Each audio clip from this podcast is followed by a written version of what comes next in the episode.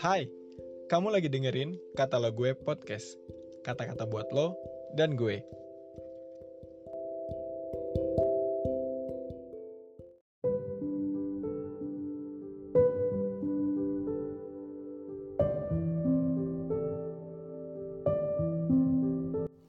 Shalom teman-teman, renungan hari ini Sabtu 13 Agustus 2022 dengan tema mengaruniakannya nama di atas segala nama. Diambil dari Filipi 2 ayat 8 sampai 11. Yuk kita baca bareng-bareng.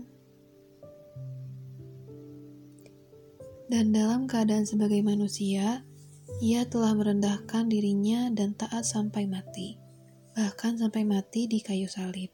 Itulah sebabnya Allah sangat meninggikan dia dan mengaruniakan kepadanya nama di atas segala nama supaya dalam nama Yesus bertekuk lutut segala yang ada di langit dan yang ada di atas bumi dan yang ada di bawah bumi.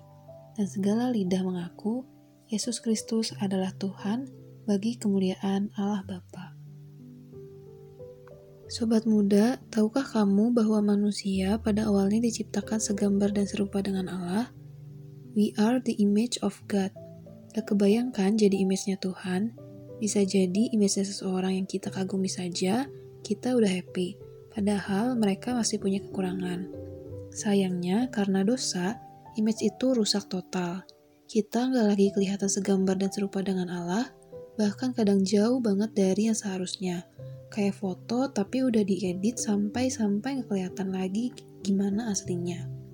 Tapi, Allah sudah merencanakan karya keselamatan untuk mengembalikan manusia kepada image-nya, sejak Adam dan Hawa jatuh dalam dosa. Ia berfirman dalam kejadian 3 ayat 15, Aku akan mengadakan permusuhan antara engkau dan perempuan ini, antara keturunanmu dan keturunannya.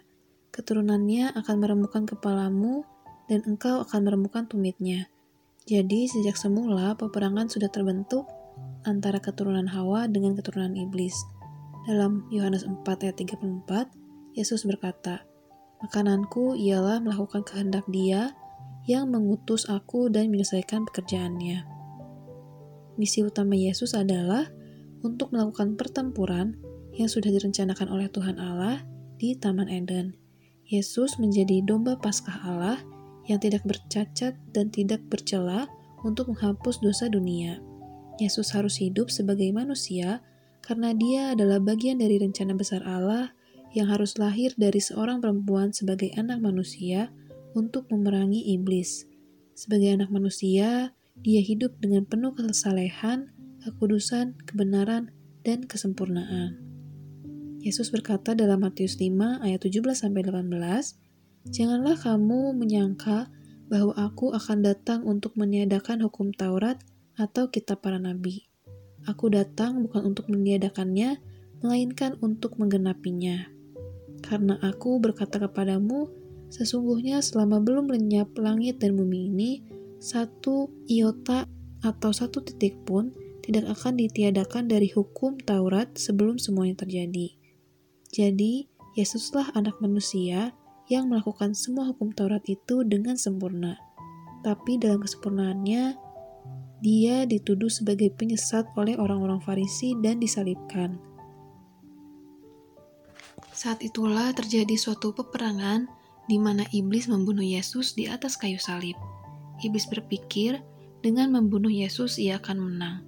Ia tidak sadar bahwa penyaliban Yesus merupakan cara Allah untuk menemukan kepala ular yang dinyatakan oleh Allah di Taman Eden. Kaki Yesus yang dipakukan merupakan realisasi bagaimana iblis memanggut tumit anak perempuan itu. Melalui kemenangan Yesus, setiap orang yang percaya kepadanya dianugerahkan keselamatan dan akan dibangkitkan pada akhir zaman. Efesus 2 ayat 8-9 berkata, Sebab kasih karunia kamu diselamatkan oleh iman, itu bukan hasil usahamu, itu pemberian Allah. Itu bukan hasil pekerjaanmu, jangan ada orang yang menyombongkan diri. Lalu kisah para rasul 4 ayat 12 menyatakan dan keselamatan tidak ada di dalam siapa pun juga selain di dalam Dia. Sebab di bawah kolong langit ini tidak ada nama lain yang diberikan kepada manusia yang olehnya kita dapat diselamatkan. Sobat muda, hanya di dalam nama Yesus kita mengalami keselamatan yang sejati. Segitu aja renungan hari ini. Have a nice day and God bless you.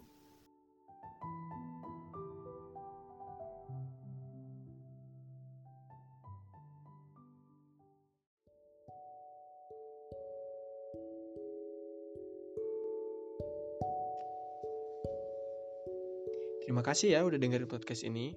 Jangan lupa di follow dan juga di share ke teman-teman yang lain ya.